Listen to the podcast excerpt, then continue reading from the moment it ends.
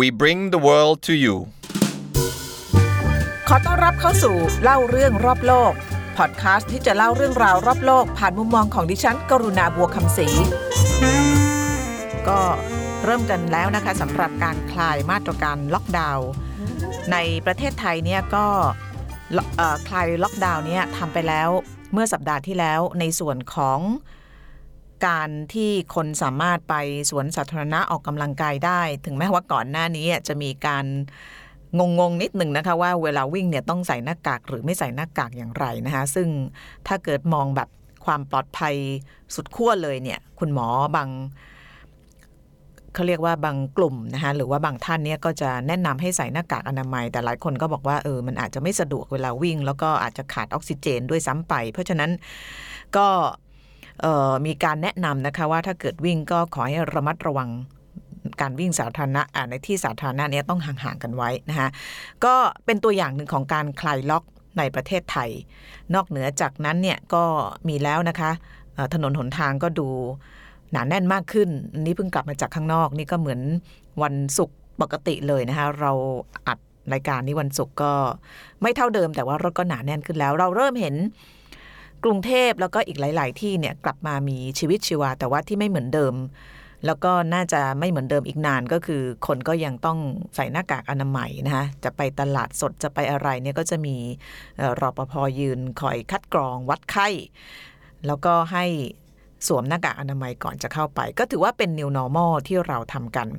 แล้วก็ทราบมาว่าในอีกไม่กี่วันข้างหน้าก็จะมีการคลาย หรือว่าผ่อนคลายมาตรการล็อกดาวน์อีก step ที่2นะคะอันนี้ก็จะข้ามไปถึงศูนย์การค้า ซึ่งก็ยังถกเถียงกันอยู่นะคะว่า คนที่เข้าไปเนี่ยจะต้องมีพื้นที่ของตัวเองเนี่ยกี่ตารางเมตร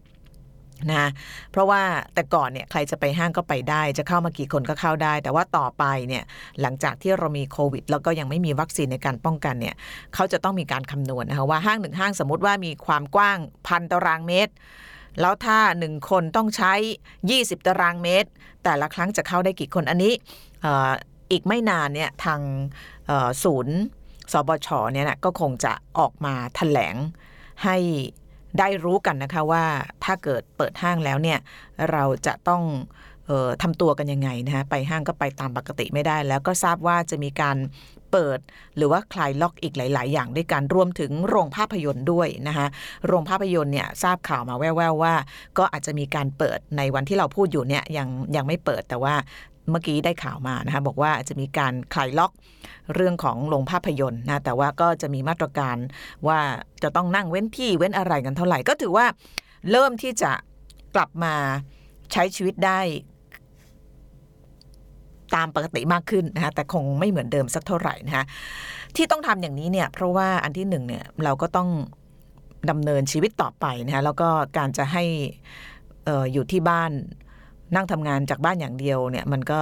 ในโลกแห่งความเป็นจริงก็ทำไม่ได้ เพราะนั้นเเราก็ต้องอยู่กับโรคนี้ต่อไปแต่ว่าจะทำตัวแล้วก็ระมัดระวังตัวเองยังไง เพื่อไม่ให้มีการติดเชื้อหรือว่าติดโรค เพราะว่าที่กลัวกันก็คือการระบาด รอบที่ 2 หรือที่เขาเรียกว่า second wave นะคะเราถือว่าตอนนี้เกือบทุกประเทศเนี่ยผ่านรอบแรกไปแล้วนะคะแล้วก็มาตรการที่เกือบทุกประเทศใช้ก็คือใช้ค้อนทุบนะทุบให้มันลง ทุบเสร็จแล้วเราก็อยู่ในช่วงของการเต้นรำนะคะแดนซิ่งนะคะแต่ว่าถ้ามันขึ้นมาอีกเนี่ยเราก็ต้องทุบอีก วันนี้ก็เลยจะมาพูดถึงประเทศหนึ่งนะคะซึ่ง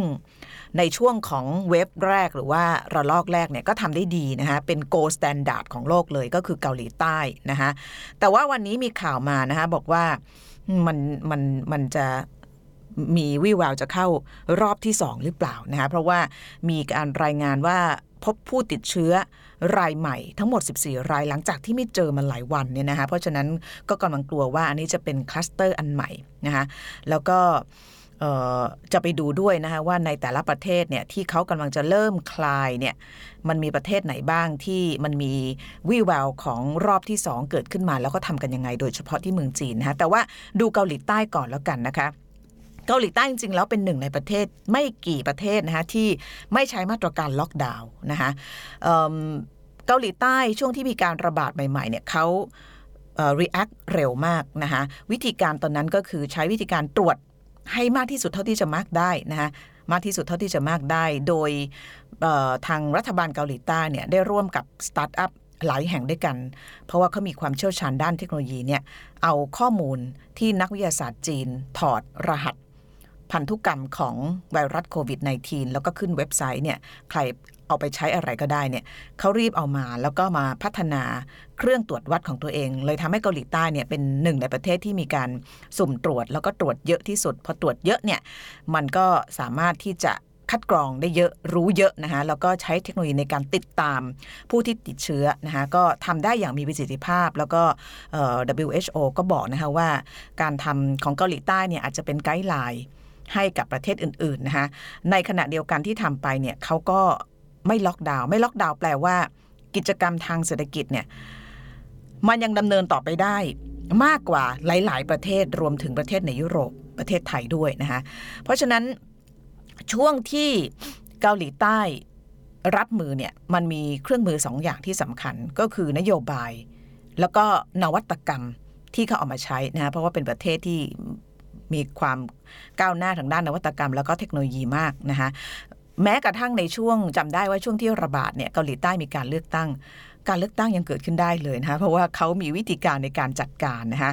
สิ่งที่เกาหลีใต้ทำได้ดีในช่วงนั้นเนี่ยก็คือ ความพยายามในการรวบรวมข้อมูลข่าวสารให้มากที่สุด เท่าที่จะเป็นได้ แล้วก็ใช้เทคโนโลยีเข้ามาจัดการข้อมูล ไม่ว่าจะเป็นข้อมูลในการให้กับประชาชนข้อมูลในการติดตาม ผู้ที่ติดเชื้อแล้วก็วิธีการจัดการนะคะ ตอนนั้นเนี่ย เอ่อต้องบอกว่าจริง ๆ แล้วแต่ละประเทศเนี่ยมีวิธีการคืออย่าง WHO เขาจะมีเหมือนกับข้อมูลมีไกด์ไลน์มาให้ แต่ว่าต้องบอกเลยว่าการรับมือกับระบาดระลอกแรกเนี่ยแต่ละประเทศเนี่ยงัดเขาเรียกงัดสูตรตัวเองมาใช้นะคะอย่างสวีเดนที่คุยไปเมื่อสัปดาห์ที่แล้วนี่ก็มีท่านผู้ชม ท่านผู้ฟังเขียนเข้ามาเยอะมากก็ขอบพระคุณมากนะคะก็มีความเห็นที่หลากหลายนะคะแต่ว่าอย่างที่บอกเนี่ยดิฉันก็เอาข้อมูลจาก หนังสือพิมพ์ แล้วก็รายการต่างๆ ที่เขาทำเรื่องนี้มาดูกันนะคะอาจจะมีความไม่รอบด้านบ้าง ตกหล่นไปบ้าง หรือบางทีก็อาจจะเป็นข้อสังเกตของดิฉันบ้าง ก็ต้องบอกท่านผู้ฟังก่อนนะคะว่าเราสามารถที่จะมาเติมเต็มกันได้นะคะใครที่อยู่ที่นั่นแล้วมีประสบการณ์ตรง เพราะว่าจริง ๆ แล้วมันก็อาจจะเป็นข้อมูลที่ไม่สามารถที่จะครอบคลุมได้ทั้งหมด แต่ว่าอย่างที่บอกเนี่ย แต่ละประเทศก็งัดสูตรตัวเองขึ้นมานะคะแล้วสูตรเกาหลีใต้เนี่ยมันก็มีความเฉพาะตัวค่อนข้างสูงนะคะเขาใช้นโยบายที่มีความสร้างสรรค์ มีทั้งนวัตกรรม ผสมผสานเข้ากับนโยบายจัดการโรคระบาดที่มีอยู่เดิม แล้วที่สำคัญเนี่ยเขาบอกเอเชียทำได้ดีเนี่ยเพราะว่ารวมถึงไต้หวันด้วยเนี่ยเพราะว่าเคยสู้กับโรคอื่นๆมาก่อนอย่างเช่นซาร์สนะคะ เวียดนาม เวียดนามก็เป็นหนึ่งประเทศที่ทำได้ดีไต้หวันนะคะเกาหลีใต้เพราะพวกเนี้ยประเทศเหล่านี้รวมถึงไทยด้วยเคยเจอกับโรคระบาดมาก่อนหน้านั้น ไม่ว่าจะเป็นโรคไข้หวัดนกโรคซาร์สอะไรพวกนี้ยุโรปเขาไม่ค่อยเจอกันเท่าไหร่นะคะเอ่อก็เกาหลีใต้อย่างที่บอกเนี่ยนวัตกรรมก็คือการโหลดแอปพลิเคชัน เพื่อที่จะวินิจฉัยโรคของตัวเองตลอดระยะ เวลา 14 วันหลังจากที่เดินทางมาถึงประเทศ แล้วก็จำได้ว่ามีการตั้งจุดที่เรียกว่า Life Treatment Center สำหรับผู้ป่วยที่มีอาการเล็กน้อยนะคะเพราะว่าการคัดแยกผู้ป่วยที่มีอาการเล็กน้อยกับผู้ป่วยหนักออกจากกันเนี่ยจะช่วยไม่ให้โรงพยาบาลรับภาระหนักเกินไป ไม่ใช่เป็นไรนิดหน่อยก็ไป เพราะนั้นเกาหลีใต้เขามีแบบมีขั้นมีตอนในการปฏิบัตินะคะซึ่งก็อย่างที่บอกเนี่ยทำได้ ทำได้ดีมาก ๆ เลยนะคะแล้วก็จำได้ว่าเกาหลีใต้ก็เป็นประเทศแรก ๆ ที่ทำระบบ drive-thru testing นะคะ ซึ่งหลังๆบ้านเราก็มีนะคะเพราะว่าโรงพยาบาลเอกชนหลายแห่งเนี่ยก็ ก็มีบริการแบบนี้นะคะซึ่งก็สะดวกสบายมากขึ้นแล้วก็ปลอดภัยด้วยนะคะทำให้คนที่สงสัยว่าตัวเองจะติดเชื้อเนี่ยไม่ต้องเสียเวลามากเกินไป หรือว่ามีความเสี่ยงกับการที่ต้องเดินเข้าไปโรงพยาบาล เพราะว่าโรงพยาบาลก็เสี่ยงจะติดเชื้อนะคะแล้วก็การทำแบบนี้เองนะคะคือการรับมือทั้งการใช้นวัตกรรม ใช้ข้อมูลใช้ทุกๆอย่างที่มีอยู่ที่เป็นจุดแข็งของเกาหลีใต้เนี่ยก็เลยทำให้รัฐบาลได้รับเสียงชื่นชมนะคะแล้วก็ approval rating หรือว่าคะแนนนิยมของประธานาธิบดีก็ก็พุ่งสูงขึ้นมากนะคะ เพราะฉะนั้นเกาหลีใต้พอเขาผ่าน wave แรกไปเนี่ยโดยที่กิจกรรมทางเศรษฐกิจเนี่ยไม่ได้ไม่ได้สะดุดมากนักนะคะเพราะว่าเกาหลีใต้เขาบอกว่าเขาเนี่ยพยายามหาตรงกลางให้เจอนะคะ balance หรือว่าสร้างสมดุลให้ได้ระหว่างกิจกรรมทางเศรษฐกิจ หรือว่า กับการควบคุมโรคระบาดนะคะกิจกรรมทางเศรษฐกิจก็ยังต่อไปได้ ควบคุมโรคระบาดก็ไม่ให้มันมันมันมันมันระเบิดเถิดเทิงจนเกินไปนะคะจริง ๆ แล้วหลักการหรือว่าแนวคิดเนี่ยคล้าย ๆ ของสวีเดนอยู่เหมือนกันนะคะต้องหาจุดตรงกลางให้เจอนะคะเพราะว่าตอนนั้นที่เกาหลีใต้ทำอย่างนี้เนี่ยแนวคิดก็คือว่าเป็นไปได้นะคะเป็นไปได้ว่าการพัฒนาวัคซีนเนี่ยอาจจะยังไม่สำเร็จในเร็ววันนะคะเพราะฉะนั้น การ total lockdown เนี่ยบางประเทศเนี่ยเขาบอกว่ามันไม่คุ้มนะคะ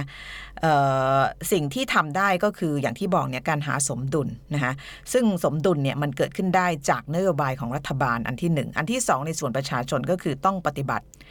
ที่เราทำกันก็คือ social distancing นะคะแล้วก็วิธีการในการดูแลป้องกันตัวเองจากการติดเชื้อนะคะทีนี้พอทำสำเร็จแล้วเนี่ย ระลอกใหม่ อันนี้ไม่แน่ใจว่าเรียกระลอกที่ 2 แล้วยังเพราะว่าคนติดเชื้อใหม่เนี่ยตามรายงานวันนี้นะคะ8พฤษภาคมเนี่ยสาธารณสุขเกาหลีใต้ออกมานะคะบอกว่าตอนนี้กำลังจับตามองนะคะมันเกิดที่ไหนนะคะคนที่ไปเกาหลีใต้แล้วชอบเที่ยวเนี่ยจะรู้จักแถวอิเตวอนนะคะอิเตวอนนี่ก็เป็นย่านแบบผับบาร์คูคูชิคๆนะคะแล้วก็ที่ผ่านมาเนี่ยคนเกาหลีใต้ ก็ยังสามารถที่จะไปเที่ยวแบบนี้ได้นะคะเพียงแต่ว่าเขาจะมีกฎกติการักษาระยะห่างกัน แต่ว่าไม่ใช่เที่ยวไม่ได้ แล้วก็วัฒนธรรมของอคนที่นั่นเนี่ยก็คือวัฒนธรรมเรื่องของการดื่มกินนะคะซึ่งเขาจริงจังกับมันมากนะคะใครไปเกาหลีใต้ก็จะรู้นะคะแล้วก็การดื่มกินเนี่ยก็จะมีการเขาเรียกเป็น bar hopping เนี่ยออกจากบาร์หนึ่งไปบาร์หนึ่งออกไปบาร์หนึ่งไปบาร์หนึ่งซึ่งตรงนี้แหละ การติดเชื้อรอบใหม่เนี่ยทำให้เขาค่อนข้างหนักใจพอสมควรนะคะ เพราะว่าคาดว่าคนที่ติดเชื้อ คนที่หนึ่งเนี่ยก่อนจะแพร่ไปให้อีก 14 คนรวมเป็น 15 คนเนี่ยนะคะเป็นคนที่ ดื่มกินในบาร์หนึ่งแล้วก็ต่อไปอีกบาร์บาร์บาร์ต่อต่อไป เพราะฉะนั้นตอนนี้ไม่แน่ใจแล้วนะคะว่านอกเหนือจาก 14 คนที่ติดไปแล้วเนี่ยจะมีใครติดไปอีกนะคะ ดิฉันเอาข้อมูลมาจาก South China Morning Post นะคะก็เป็นเว็บไซต์เป็นสื่อของจริง ๆ แล้วเป็นสื่อที่ช่วงที่ไปทำข่าวที่ฮ่องกงนี่ก็ติดตามมากนะคะเป็นสื่อที่รายงานในเรื่องของโควิด -19 ในภูมิภาคเอเชียกลางก็คือจีน ไต้หวันฮ่องกงรวมถึงแถวๆบ้านเราเนี่ยได้ค่อนข้างครบแล้วก็รอบด้านพอสมควรนะคะ South China Morning Post เนี่ยเขาพูดถึงการติดเชื้อรอบใหม่นะะที่มันกลับมาหลังจากหายไปนานในเกาหลีใต้นะคะว่าเกิดขึ้นจากผู้ชายคนหนึ่งอายุ 29 ปีนะคะไปเที่ยวไนท์คลับ นะคะที่แถวแถวๆอิตาวอนเนี่ยสามที่นะคะอย่างที่บอกเนี่ยวัฒนธรรมของคนเกาหลีใต้ก็คืออดื่มตรงนี้เสร็จก็ไปต่อเขาเรียกบาร์ฮอปปิ้งนะคะไปเรื่อยๆ แกไปทั้งหมด 3 ที่นะคะในช่วงสุดสัปดาห์ที่ผ่านมา แล้วก็ potentially แนวโน้มก็คือว่า เชื้อเนี่ยมันจะไปอยู่ที่คนประมาณ 1,500 คน เขาดูจากไอ้สามบาร์ที่ไปเนี่ยว่ามีคนเข้าออกมีคนที่เกี่ยวพันกับตรงนั้นเนี่ยประมาณ 1,500 คนนะคะ ซึ่งตอนนี้เนี่ยทางกระทรวงสาธารณสุขของเกาหลีใต้กำลังจับตาดูอย่างใกล้ชิดนะคะเพราะว่าผู้ชายคนนี้เนี่ยก็เหมือนกับเป็นเขาเรียกเป็นเป็นอาจจะเป็นไปได้ที่เป็นการติดเชื้อที่เกิด ไม่ได้มาจากต่างประเทศนึกออกไหมอย่างเมืองจีนเนี่ยเวลาการติดเชื้อรอบใหม่รอบที่สองที่เขาพูดถึงเนี่ยส่วนใหญ่เป็นเชื้อนำเข้า อันนี้ทางการจีนนะว่านะอย่างในอู่ฮั่นเนี่ยหรือว่าในเมืองอื่นๆเนี่ยเวลามีรายงานเคสใหม่หลังจากที่หายไปเนี่ยส่วนใหญ่เป็นคนที่เดินทางเข้ามาจีน แต่อันเนี้ยเป็นคล้ายๆ local transmitter นะคะซึ่งเป็นการติดจากเอ่อจากในในประเทศเอง ซึ่งแปลว่าอะไร ก็แปลว่า เป็นไปได้หรือเปล่าที่เชื้อที่มันหายไปหลายวันหรือเป็นสัปดาห์นี้มันยังไม่หายไปจริง ๆ นะคะแล้วที่สำคัญก็คือว่าตอนนี้ 1,500 คนเนี่ยเขากำลังพยายามติดตามตัวอยู่นะคะตอนนี้เทสได้ ซึ่งเป็นเทสติดเชื้อเนี่ย 14 คนแล้วรวมผู้ชาย 29 คนที่เป็นรายแรกเนี่ย ก็คือทั้งหมด 15 คนนะคะซึ่งทางการเกาหลีใต้นะคะบอกว่า ตอนนี้สิ่งที่ทำเนี่ย ก็คือพยายามติดตาม แล้วก็เช็ค 1,500 คนที่ไปผับทั้ง 3 ผับเนี่ยให้เร็วที่สุดเท่าที่จะเร็วได้ ซึ่งก็เป็นวิธีการเดียวกับที่เกาหลีใต้ทำในช่วงแรกก็คือพยายามติดตาม ผู้ที่มีโอกาสรับเชื้อมากที่สุด เพื่อที่จะมาคัดกรองมาตรวจ แล้วก็กันออกจากคนอื่นนะคะอันนี้ก็เป็นความคืบหน้าที่น่าสนใจเลยทีเดียวนะคะ ต้องติดตามกันเพราะว่า 1,500 คนเนี่ยมันก็เป็นกลุ่มประชากรที่ใหญ่พอสมควรนะคะแล้วก็ติดไปแล้ว 14 คนซึ่ง เรียกว่าถ้าเกิดเจอมากกว่านี้เนี่ยก็เป็นไปได้อาจจะเรียกได้หรือเปล่านะคะว่าเกาหลีใต้กำลังเจอ second wave หรือว่าระลอกที่ 2 ประเทศไทยนี่ยังอยู่เข้าใจว่ายังอยู่ในระลอกแรกนะคะเพราะว่าระลอกแรกของเราเนี่ยตัวเลขก็ลดลงลดลงลดลงเรื่อยๆ วันนี้เพิ่มขึ้นมานิดนึงแต่ก็ยังถือว่าระลอกที่2เนี่ยจะเกิดขึ้นก็ต่อเมื่อระลอกแรกเนี่ยมันหายไปคือเป็นศูนย์ จนระยะหนึ่งแล้ว ถ้ามันโผล่มาอีกเนี่ย officially เขาจะเรียกระลอกที่2นะคะซึ่งประเทศที่ระลอกที่ 2 ไปแล้วเนี่ยก็คือประเทศจีนนะคะเดียนเอาข้อมูลมาจาก World Economic Forum นะคะซึ่งเขาพูดถึงกรณีประเทศจีนนะคะว่าประเทศจีนเนี่ยเป็นประเทศที่เข้าสู่ การระบาดในระลอกที่ 2 แล้ว เพราะว่าหลังจากศูนย์มานานเนี่ยก็มีผู้ป่วยรายใหม่เกิดขึ้นมา World Economic Forum เนี่ยเขามีบทความอธิบายนะคะว่า แล้วเมืองจีนจัดการยังไงกับการระบาดในระลอกที่ 2 นะคะถ้าเกิดมันเยอะเนี่ยจะต้องมีการปิดเมืองนะที่เขาเรียกว่าใช้คอนทุบอีกรอบหนึ่งหลังจากเต้นลำมาหลายหลายวันหลายสัปดาห์เนี่ยนะแต่ว่าถ้ามันไม่เยอะเนี่ยวิธีการอย่างที่เมืองจีนใช้ตอนนี้นะคะก็คือการเขาเรียก โปรโมทหรือว่าสนับสนุนสิ่งที่เรียกว่า civilized behavior civilized ก็คือเจริญความเจริญ behavior ก็คือวัฒนธรรม หรือว่าพฤติกรรมนะคะนั่นก็คือกลับมา basic นั่นแหละล้างมือนะคะแล้วก็ใส่แมสแล้วก็ social distancing นะคะซึ่งอันนี้เป็น เป็นวิธีการหรือเป็นสิ่งที่เราปฏิบัติอยู่แล้วถึงแม้จะไม่เข้าระลอกที่ 2 ก็ตามนะคะสิ่งที่เมืองจีนทำเนี่ยในขณะเนี้ยก็คือการโปรโมทนะคะโปรโมทสิ่งที่เรียกว่าอย่างที่บอก civilized behavior นะคะแล้วก็ในเมืองจีนมีอันหนึ่งที่ทำของของเรายังไม่มีนะ ก็คือการปรับนะคะ ใน World Economic Forum เนี่ยบอกนะคะบอกว่าตอนนี้เนี่ยในส่วนของการเดินทาง และการเข้ามาทำงานในออฟฟิศปกติเมืองจีนเนี่ยมีการผ่อนคลายลงไปเยอะพอสมควรนะคะ แต่ว่าการป้องกันระลอกที่ 2 การจัดการกับระลอกที่3เนี่ยผู้ที่รู้สึกว่าตัวเองป่วยเนี่ยต้องใส่หน้ากาก ในที่สาธารณะ อันนี้เมืองไทยเนี่ยเราไม่ป่วยเราก็ใส่กันซึ่งถือว่าดีมากนะคะ แล้วก็อันที่เมืองจีนทำก็คือว่า ใครที่ไม่ cover หรือว่าไม่ปิดจมูกปิดปาก ในขณะที่ไอหรือจามเนี่ยจะถูกปรับนะคะซึ่งเมืองจีนเนี่ยเขามีระบบเขาเรียกติดตามพฤติกรรมของประชาชนของตัวเองค่อนข้างจะหลากหลายรอบด้าน เพราะนั้นเขาสามารถทำได้นะคะเพราะฉะนั้นสิ่งที่เมืองจีนทำนะคะก็คือการเเพราะว่าจริง ๆ แล้วนโยบายจากรัฐบาลอันเดียวเนี่ยมันมันมันไม่สามารถทำให้สำเร็จได้ สิ่งที่สำคัญที่สุดก็คือมนุษย์ตัวเล็ก ๆ น้อย ๆ อย่างประชาชนทุกคนเนี่ยถ้าเกิดเรา adopt หรือว่าเรารับพฤติกรรมหรือข้อปฏิบัติที่เมืองจีนเขาเรียก civilize ก็คือมีอารยะก็คือไปไม่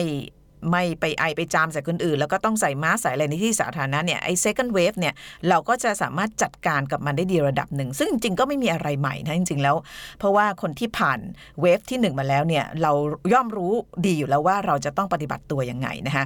ซึ่งเท่าที่ดูเนี่ยนอกเหนือจากที่ประเทศจีน แล้วก็เกาหลีใต้ที่โผล่มาแล้วเนี่ยมีอีกที่หนึ่งที่เคยมี second wave โผล่ขึ้นมาก็คือที่ฮ่องกง แต่เขาก็จัดการได้โดยใช้มาตรการคล้าย ๆกัน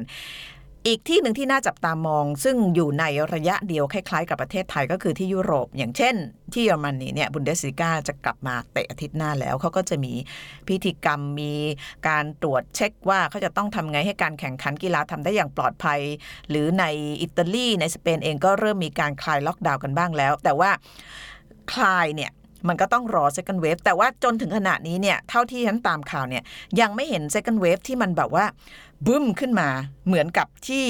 เราเคยนึกไว้ว่าเออเนี่ยถ้าเพราะว่าอย่างอย่างถ้าเกิดเรากลับไปอ่านเนี่ยอย่าง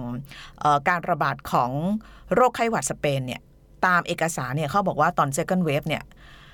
ทำให้คนตายหรือว่าเสียชีวิตมากกว่าตอน first wave นะคะ เพราะฉะนั้นเราก็ขอภาวนาว่า ไอ้ second wave ของโควิด -19 เนี่ย มันจะไม่ไปซ้ำรอยประวัติศาสตร์เหมือนตอนที่มันเกิดไข้หวัดสเปนนะคะ เพราะว่าจริง ๆ แล้ว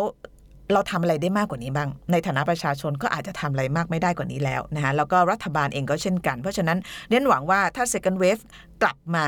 นะคะหรือว่าเกิดขึ้นในประเทศไทยเนี่ยเพราะว่าตอนนี้เราเริ่มคลายล็อกกันแล้วเนี่ยเราจะสามารถบริหารจัดการมันได้ ให้มีความเสียหายน้อยที่สุดนะคะบางความเสียหายอาจจะเกิดขึ้น แต่ว่าให้เสียหายน้อยที่สุด แล้วก็ยังรักษาสมดุลระหว่างกิจกรรมทางเศรษฐกิจ ปากท้องประชาชน กับการรักษาชีวิตของคนไว้ได้นะคะด้วยการปฏิบัติอย่างที่เราเคยปฏิบัติมานะคะ ก็เดี๋ยว